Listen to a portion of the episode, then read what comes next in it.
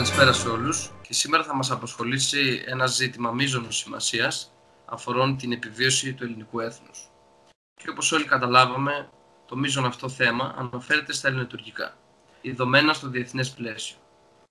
Στο μικρόφωνο ο Κωνσταντίνος Αλεξανδρινός και έχω μαζί μου εδώ πέρα τον πολιτικό αναλυτή Κωνσταντίνο Κομινό και τον ιστορικό Γεώργιο Αποστόλου. Καλησπέρα σας παιδιά και καλησπέρα σε όλους τους ακροατές. Λοιπόν, σύμφωνα με τη Σύνοδο της Ευρωπαϊκής, Σύνοδο Κορυφής της Ευρωπαϊκής Ένωσης, ε, εγώ θα την αποκαλέσω απογοητευτική για τα αποτελέσματά της. Θέλω να μου μιλήσεις, εσύ Κωνσταντίνε, τι πιστεύεις ότι η Ελλάδα κέρδισε ή δεν κέρδισε σε αυτή τη Σύνοδο; Καλησπέρα σε όλους. Ε, για μένα, να πω, ε, βασικά καλησπέρα σε όλους όσους μας παρακολουθούν. Ε, να πω όσον αφορά το ζήτημα το οποίο έθεσες, ότι για μένα τα αποτελέσματα, τα αποτελέσματα της Συνόδου ήταν λίγος πολύ αναμενόμενα ε, και, αυτό, και αυτή μου την πεποίθηση τη βασίζω σε δύο παράγοντες. Πρώτον, το, οι οποίοι συνδέονται. Το, ε, ο πρώτος είναι ότι η, η Γερμανία ακολουθεί παραδοσιακά μια φιλοτουρκική πολιτική, η οποία έχει να κάνει με τα συμφέροντά της, εννοείται. Και κατά δεύτερον, ε, η Γερμανία είναι σήμερα ηγεμονεύουσα δύναμη εντός της Ευρωπαϊκής Ένωσης, με αποτέλεσμα να δίνει το τόνο ε, που θα ακολουθεί και γενικότερα να καθορίζει την πορεία την οποία θα ακολουθήσει η Ευρωπαϊκή Ένωση ως σύνολο απέναντι σε οποιοδήποτε κράτος. Άρα το αποτέλεσμα ήταν αναμενόμενο. Το λυπηρό και απογοητευτικό θα έλεγα για μένα είναι ότι η ελληνική πολιτική ηγεσία συνεχίζει να επιμένει και να θρέφει φρούδες ελπίδες εκλυπαρώντας την Ευρωπαϊκή Ένωση να λάβει μέτρα, ενώ η ίδια δεν λαμβάνει τα αναγκαία μέτρα ώστε σε βάθος χρόνου να καταστεί η Ελλάς ισχυρή. Και τι εννοώ με αυτό. Εννοώ ότι θα πρέπει να δοθεί έμφαση. Πέρα από το να αγοράσουμε τα Ραφάλ, όπως πολύ σωστά έκανε η κυβέρνηση, εγκρίθηκε προπολογισμός κιόλας ε, χθες, προχθές στο Κοινοβούλιο, ε, θα πρέπει να δώσει έμφαση στην επίλυση του δημογραφικού, στην επίλυση του οικονομικού προβλήματος το οποίο αντιμετωπίζουμε και γενικότερα και άλλων ζητημάτων όπως έχει να κάνει με την κυρίαρχη ιδεολογία και την ηγεμονία της αριστεράς διότι αν δεν αντιμετωπιστεί η ιδεολογική ηγεμονία της αριστεράς δεν θα έχεις έναν αξιόμαχο λαό ο οποίος θα είναι πρόθυμος να δώσει αγώνες για να υπερασπιστεί κάθε σπιθαμή της ιερής ελληνικής γης. Επομένως χρειάζεται μια, ένας πολυεπίπεδος αγώνας και με πίστη στις δυνάμεις μας για να μας βοηθήσουν οι άλλοι, πρέπει πρώτα να αποδείξουμε εμείς οι ίδιοι ότι είμαστε πρόθυμοι να αγωνιστούμε. Και μέχρι στιγμής, εγώ βλέπω ότι δεν το δείχνουμε αυτό. Έτσι ακριβώς, συμφωνώ μαζί σου, Κωνσταντίνε, δεν μπορείς να επικαλεστείς κανένα διεθνές δίκαιο εφόσον ο ίδιος δεν έχει ισχύ μπροστά στο πρόσωπο των αλλωνών και φυσικά μπροστά στο πρόσωπο της ίδιας σου της χώρας. Η στάση που ακολουθάει η Ελλάδα είναι, μπορώ να πω, αδύναμη η Τουρκία νικάει σε κάθε ε, πλαίσιο. Ε, η ΙΠΑ και η, η, Ρωσία βρίσκεται στα δύο άκρα και στη μέση βρίσκεται η Τουρκία, η οποία κυριολεκτικά τους παίζει μπάλα. Εγώ θα πω τόσο απλά και λαϊκά. Οπότε, βλέποντας τη θέση της Τουρκίας, ποια είναι η επιρροή της, ε, Κωνσταντίνε, για άλλη μια φορά, ε, στην οικονομία, να το πούμε έτσι, της Ευρωπαϊκής Ένωσης. Ε, πέρα από το τραπεζικό σκέλος, δηλαδή ότι οι ευρωπαϊκές τράπεζες έχουν ε, συνεργασία με τις τουρκικές και άρα μια ενδεχόμενη οικονομική κρίση της Τουρκίας θα έχει αντίκτυπο στην Ευρώπη, πέρα από αυτό.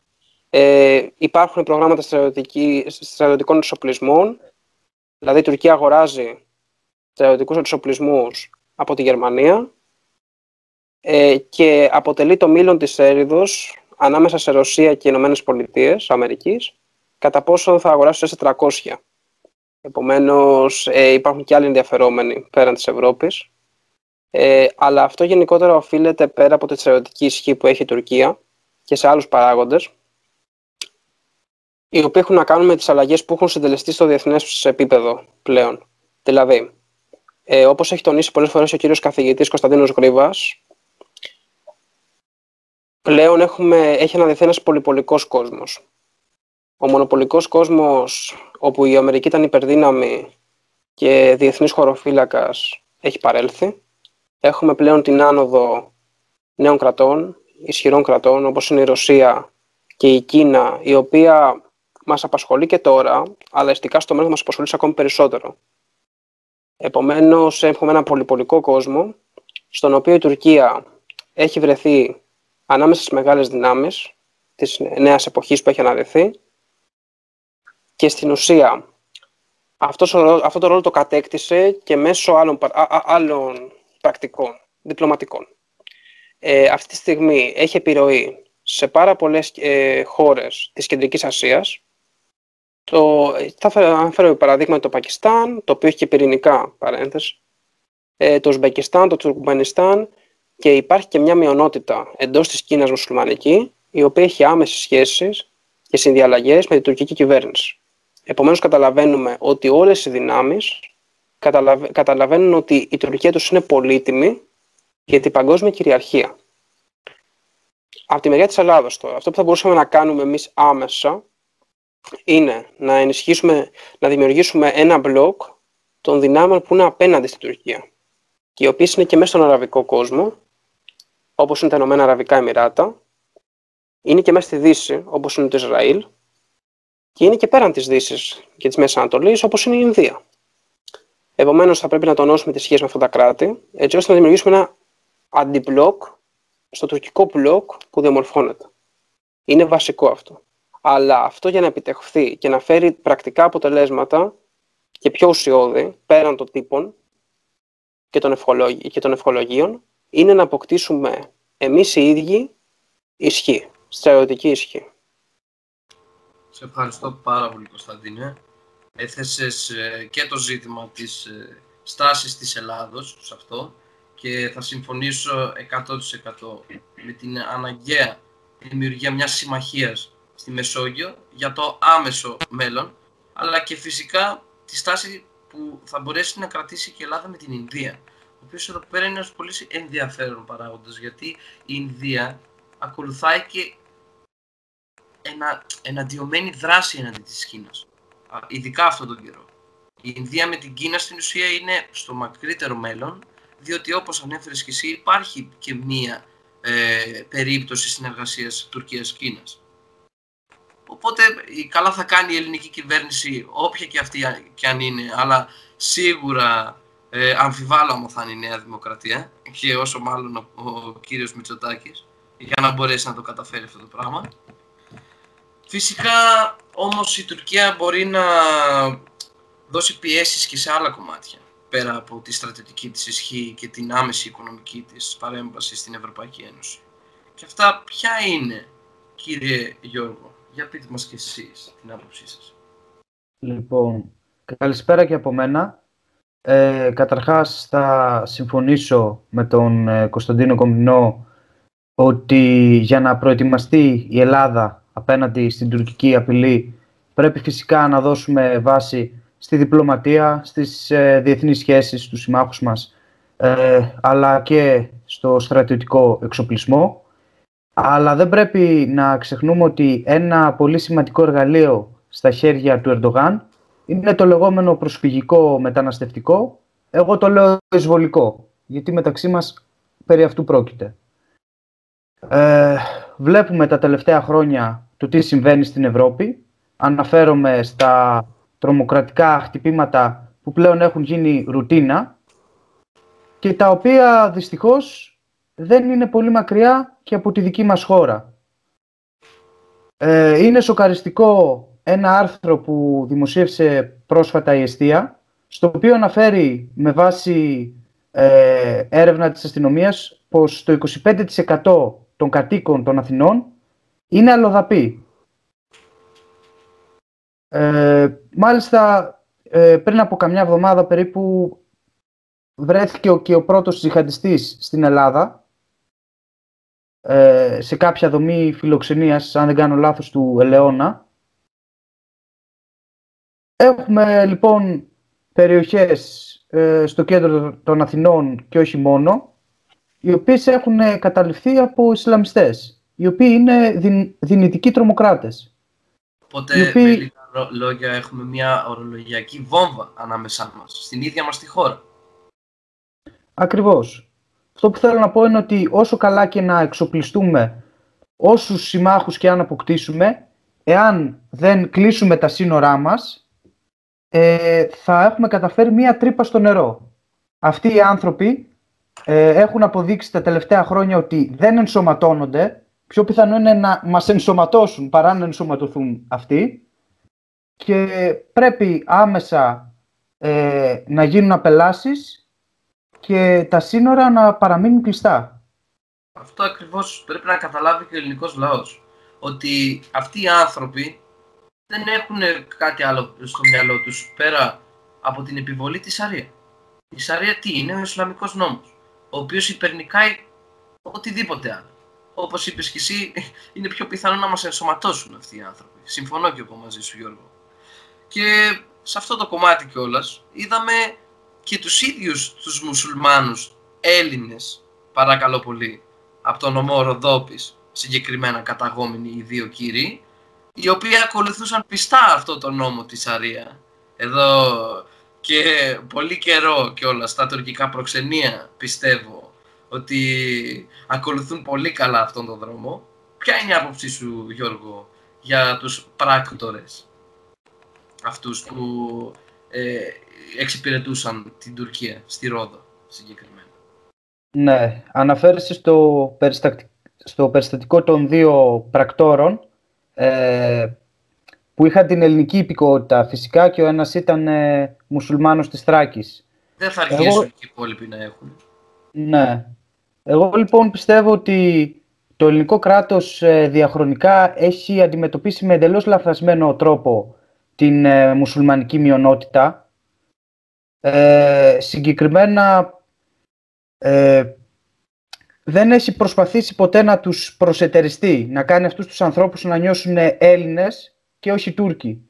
Δηλαδή μιλάμε για μια μουσουλμανική μειονότητα, οι οποίοι είναι Έλληνες, αλλά κατά βάση, μη γελιόμαστε, νιώθουν πως είναι Τούρκοι. Και αυτό το Η- έχει καλλιεργήσει και η ίδια η λειτουργία του τουρκικού προξενείου. Και Ναι, σε φυσικά. πόλεις όπως είναι η Κομματινή και στη Ρόδο κιόλας ε, υπάρχει τουρκικό προξενείο. Και η όλη ενέργεια, να το πω έτσι, αυτού του παράγοντα είναι σημαντική, διότι όπως είδαμε κιόλας στις, ε, ε, στις στις εκλογές για την Ευρωβουλή, ψηφίστηκε και ο Μουσουλμανικό κόμμα- κόμμα. Το ξεχνάμε αυτό. Ήταν γκρίζα ζώνη στη Θράκη το κόμμα το οποίο ψηφίστηκε για το Ευρωκοινοβούλιο. Ποια ήταν αυτή, αυτή εκείνη η γκρίζα ζώνη, το κόμμα, αν θυμάμαι καλά, ειρήνης και φιλίας. Ναι, πολύ σωστά. Και μάλιστα βγήκε ε, πρώτο στο νομό Ξάνθης και δε, ε, όχι πρώτο στο νομό Ροδόπης και δεύτερο στην Ξάνθη. Το οποίο προφανώς σημαίνει ότι σχεδόν όλοι οι μουσουλμάνοι ψήφισαν αυτό. Ποια είναι η θέση σου, Κωνσταντίνε, για τη λειτουργία του τουρκικού προξενείου στην Ελλάδα και επίσης των δύο πρακτόρων. Υπάρχει μήπως κάποια σύνδεση; Μία σοβαρή χώρα ε, θεωρώ ότι δεν ανέχεται την κατασκοπία σε βάρος της με τόσο μεγάλη ευκολία. Ε, και μάλιστα θα αναφερθώ σε δύο ζητήματα σχετικά με αυτό, βασικά δύο υποθέματα που, αφ- που με αφορμή το συγκεκριμένο περιστατικό. Το πρώτο είναι η αποτυχία του πολυπολιτισμού και της, λεγόμε- και της διαφημιζόμενης ενσωμάτωσης, διότι βλέπουμε ότι οι άνθρωποι οι οποίοι ζουν επί χρόνια, πληθυσμός, ο μουσουλμανικός πληθυσμός είναι εδώ πέρα και ε, από το 1922 βρίσκονται στο ελληνικό έδαφος τόσες γενιές και δεν έχουν ενσωματωθεί. Πώς θα ενσωματώσεις λοιπόν ε, τόσο γρήγορα τους ε, νεοεισερχόμενους επενδυτές; Το πρώτο είναι αυτό. Από εκεί και πέρα το δεύτερο ε, είναι πραγματικά αστεία η στάση της ελληνικής δικαιοσύνης. Συλλαμβάνεις κάποιον για κατασκοπία και τον αφήνεις ελεύθερο. Ο 56 Αυτό είναι, α- αυτό είναι η απόλυτη, πρα- πραγματικά είναι αστείο. Είσαι ένα κράτος αστείο. Ένας τσαρλατάνος της, ε, του, του διεθνούς συστήματος για γέλια. Επιτρέπεται τώρα να κα- κάνει κάποιος κατασκοπία και εσύ να τον αφήνεις ελεύθερο. να πάει για, για να γυρίσει πίσω στη, στη Τουρκία και να συνεχίσει τη δράση του μετά από κάποια χρόνια. Αυτό δείχνει, το δείχνει, δείχνει το... Καλείται θεούς και δαίμονες για να εναντιωθεί στον Ερντογάν, για να τον κερδίσει με λίγα λόγια.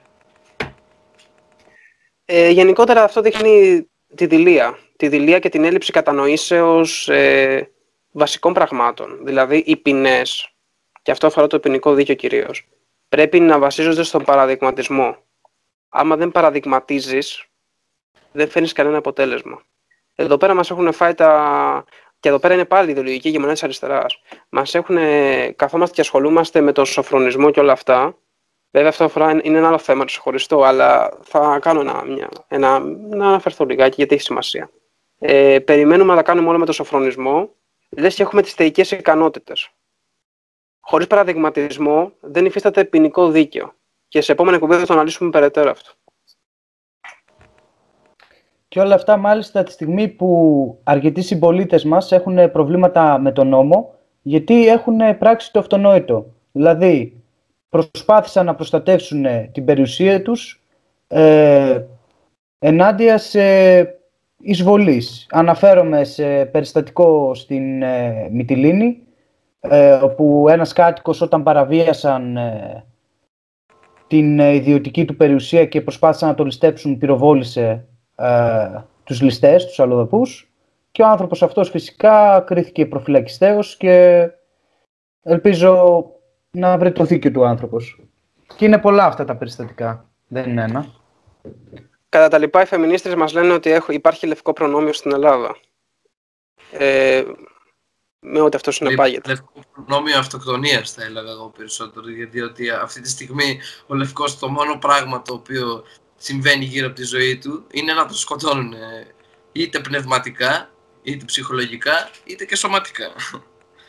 Διότι, όπως ε, ανέφερες και εσύ πριν για τη γελιότητα της δικαιοσύνης στην Ελλάδα, ο άνθρωπος αυτός, ο οποίος κρίθηκε μη ένοχος και αφήθηκε ελεύθερος, βασικά δεν γνωρίζω αν κρίθηκε μη ένοχος, αλλά αφέθηκε ελεύθερος. Και έχει ζητήσει άσυλο στο τουρκικό προξενείο, έτσι. Συγγνώμη και έχει ζητήσει άσυλος στο τουρκικό προξενείο. Σωστά. Ο άνθρωπος αυτός όταν πιάστηκε και ρωτήθηκε γιατί, ε, όπως σε κάθε ε, κατάσταση στην οποία πιάνεις έναν εγκληματία, πρέπει να μάθεις και το λόγο. Και ρωτήθηκε γιατί το έκανε αυτό, δεν γινόταν, λέει, ε, επειδή έπαιρνα χρήματα, αλλά για το συμφέρον της πατρίδας Και δεν εννοεί την Ελλάδα αυτός ο άνθρωπος, εννοεί την Τουρκία εδώ πέρα έχουμε ένα σοβαρό ζήτημα, διότι αν μπορούν αυτοί οι άνθρωποι να λένε αυτά, αυτά τα πράγματα ανοιχτά, όπως και ο δήμαρχος ε, του Ιάσμου Κομωτινής, αν θυμάστε, που είπε αγκαλιάζουμε τη μητέρα Τουρκία. Και είναι ακόμα, έχει ακόμα το αξίωμα του δημάρχου αυτός ο άνθρωπος. Τι ακριβώς κάνει η ελληνική κοινωνία για αυτό το πράγμα; Αν έχετε το στροφοκαμιλισμό αυτή τη στιγμή της κυβέρνησης και της κάθε κυβέρνησης που έχει περάσει από τη μεταπολίτευση στην Ελλάδα. Είναι γελία η κατάσταση στην οποία ζούμε δυστυχώς και μετά περιμένουμε κιόλας να υπάρχει κάποια ισχύ ενάντια στην, ε, στο Σουλτάν Ερντογάν, αλλά φαντάζει απίθανο δυστυχώς. Ε, βέβαια να πούμε ότι σε συνθήκες ε, μη πολυφωνίας, διότι πρόσφατα δημοσιεύτηκε και μία έρευνα ε, ενός Ευρωπαϊκού Ινστιτούτου σχετικά με την ελευθερία του δημοσιογραφικού λόγου. Και η Ελλάδα είναι στις τελευταίες θέσεις. Ε, επομένως καταλαβαίνουμε ότι λόγω της έλλειψης πολυφωνίας είναι και δύσκολο ε, οι πολίτες να διαμορφώσουν ε, μια άποψη για τα τεκτενόμενα. Διότι όταν ακούς καθημερινά όλα τα δελτία ειδήσεων να σε τροφοδοτούν με την κυβερνητική προπαγάνδα, την κάθε κυβερνητική προπαγάνδα, δεν έχει σημασία με ο ΣΥΡΙΖΑ ή Νέα Δημοκρατία, ε, καταλαβαίνεις ότι αυτός ο άνθρωπος είναι πάρα πολύ ευάλωτος μετά από ένα σημείο στο αφήγημα και χάνεται οποιαδήποτε κριτική σκέψη με αυτόν τον τρόπο, διότι δεν υπάρχουν άλλες φωνές στη τηλεόραση για να αντισταθμίσουν το κακό που κάνει η κυβερνητική προπαγάνδα. Αλλά ας ελπίσουμε ότι στο μέλλον και με την άνοδο των διαδικτυακών μέσων, τα οποία ο κύριος Ομπάμα χαρακτήρισε και επικίνδυνα για τη δημοκρατία, ε, θα καταφέρουν οι πολίτες να αποκτήσουν μια πιο σφαιρική εικόνα και να κατανοήσουν ποιο είναι το πραγματικό συμφέρον το, τόσο το δικό τους όσο και της Ελλάδος, διότι το, ε, το συμφέρον του, ατόμου, του, Έλλην, του μέσου ανθρώπου, του μέσου Έλληνα και του ελληνικού κράτους είναι ταυτόσιμο. Αυτό πρέπει να το κατανοήσουμε καλά, έτσι ώστε να χαράξουμε μια στρατηγική νίκης απέναντι σε οποιοδήποτε επιβουλεύεται τη χώρα μας. Τα μέσα μαζικής προπαγάνδας, επίσης, ε, Γιώργο, θέλω να σταθείς στο γεγονός ποια ήταν ε, η στάση της κυβέρνησής μας μετά από τη Σύνοδο Κορυφής; Επίσης, για άλλη μια φορά, θέλω να μου πεις συγκεκριμένα τι είπε ο κύριος Πρωθυπουργός; Οι νεοδημοκράτες στο σύνολό τους, με εξαίρεση τον κύριο Βορύδη, ο οποίος δήλωσε απογοητευμένος, ε, δήλωσαν ικανοποιημένοι με το αποτέλεσμα της Συνόδου. Ε, πιο θερμός υποστηρικτής αυτής της άποψης μπορώ να πω ότι ήταν ε, ο κύριος Γεωργιάδης, ε, ο οποίος μας καθησύχασε ε, λέγοντας πως έτσι είναι η Ευρωπαϊκή Ένωση και οι αντιδράσεις της ε, αργούν να έρθουν και μας είπε και το αυτονόητο ότι υπάρχουν ε, αντικρουόμενα συμφέροντα ε, και επομένως είναι λίγο δύσκολο να λειτουργήσει το λεγόμενο ευρωπαϊκό οικοδόμημα. Κατά τα άλλα, ναι, πανηγύριζε. Άρα φτάνουμε σε αυτό που είπε και ο Κωνσταντίνος. Για άλλη μία φορά υποκρισία. Για άλλη μία φορά το συμφέρον της Ελλάδος ε, καταπατάται από την ίδια τη λογική. γιατί δεν υπάρχει λογική στα λόγια αυτών των ανθρώπων. Από τη στιγμή δηλαδή που η Τουρκία έχει μία τέτοια θέση ανάμεσα στις χώρες του ΝΑΤΟ, ανάμεσα στην ίδια τη Ρωσία, την Κίνα, ε, στη, ΣΥΠΑ, δεν, δεν υπάρχει καμία λογική. Διότι όπως, έλεγε, όπως ε, ανέφερε και ο Αθανάσιος Δρούγος σε ένα άρθρο του, ένας κορυφαίος Αμερικανός αναλυτής, ε, ο οποίος υπάρχει στην κλειστή ομάδα του Biden και της Καμίλα Χάρης για τα ζητήματα του Καυκάσου και Μαύρης Θάλασσας, λέει ότι παρά την προβληματική στάση της Τουρκίας που αντιβαίνει σε πάγια και καθοριστικά συμφέροντα των ΗΠΑ, το οποίο αυτό έπρεπε να λύσει η Σύνοδος Κορυφής και δεν, ε, δεν, ούτε για ιδέα δεν έλυσε, η Ουάσιγκτον λέει θα πρέπει να διασφαλίσει ότι η Άγκυρα δεν θα αποξενεθεί περαιτέρω από τη Δύση. Η υπερβολική εφαρμογή πιέσεων στην Άγκυρα θα μπορούσε πολύ εύκολα να προκαλέσει σημεία έντονης αντιπαράθεσης στις διμερείς σχέσεις και να οδηγήσει τον Ερντογάν σε περαιτέρω ενδυνάμωση επαφών και σχέσεων με το Ιράν, τη Ρωσία και την Κίνα. Άρα με λίγα λόγια, βρισκόμαστε στο έλεος αυτή τη στιγμή της αδυναμίας μας. Και κανένας άλλος δεν φταίει πέρα από την ίδια την Ελλάδα για αυτή την κατάσταση. Γι' αυτό το λόγο ε, θέλω και την άποψή σου σε αυτό το κομμάτι για άλλη μια φορά, Κωνσταντίνε. Ε, να πω εδώ πέρα ότι οι περισσότεροι, τα μέσα μαζικής ενημερώσεως στα ελληνικά ε, συστηματικά μας βομβάρδιζαν με το αφήγημα ότι ο Τραμπ είναι φιλότουρκος και ο Μπάιντεν φιλέλληνας. Και για άλλη μια φορά βλέπουμε ότι την κενότητα και το ψεύδος που, υπο, που υποκρύπτεται στο αφήγημά τους.